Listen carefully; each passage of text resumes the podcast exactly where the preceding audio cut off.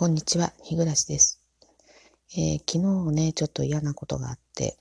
で、そのまま朝が来て、暗い朝を迎えて、そして今暗い夜を迎えています。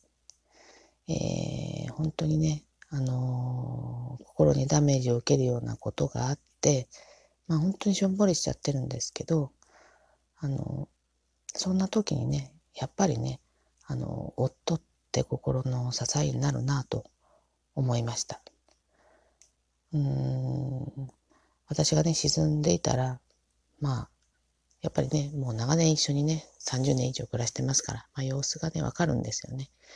だからまああのこう変にね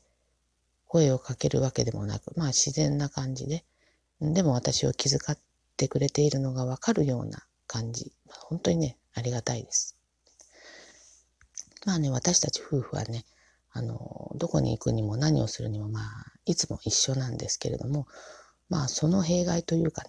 あの、おかげでね、二人とも友達付き合いがないんですよね。これはね、まあ今ね、お互いが元気で一緒にいられる間はいいんですけど、まあどちらかが先に亡くなってしまったら、まあでもね、これってね、本当に、あの、夫の方がね、先に亡くなる可能性の方がまあ客観的に見たら高いんですよね。あの私がね、あの重篤な病気にでもなればまあ別なんですけれども、やはりあの平均寿命は女性の方が長いし、夫の方が年は多いしということでですね。うん、それを考えるとね、本当ね、あの、今でもこう涙が出そうな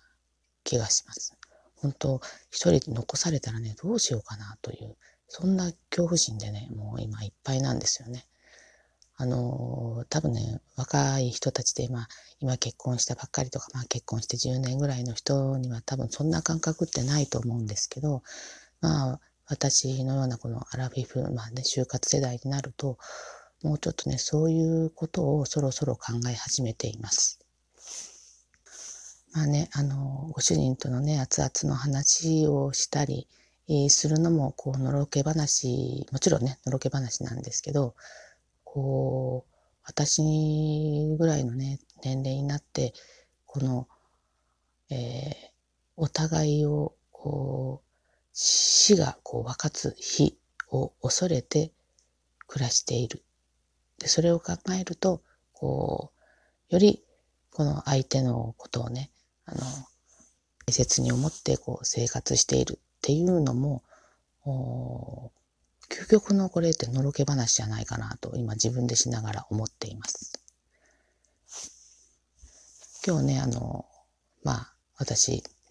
え、とってもこう辛くて悲しいことがあったんですけど、まあね、30年も一緒に暮らしている夫なので、まあそんな様子をね、察知して、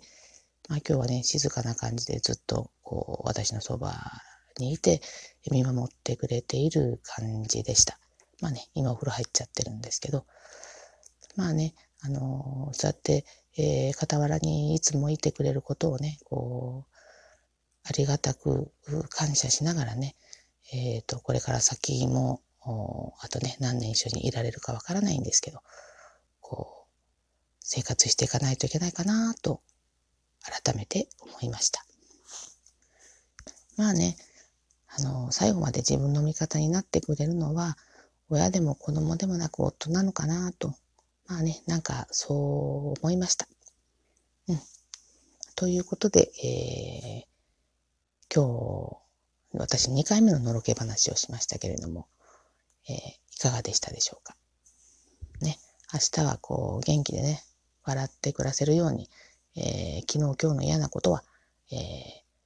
早く寝て忘れようかなと思います。ということで、えー、今日はこれで失礼いたします。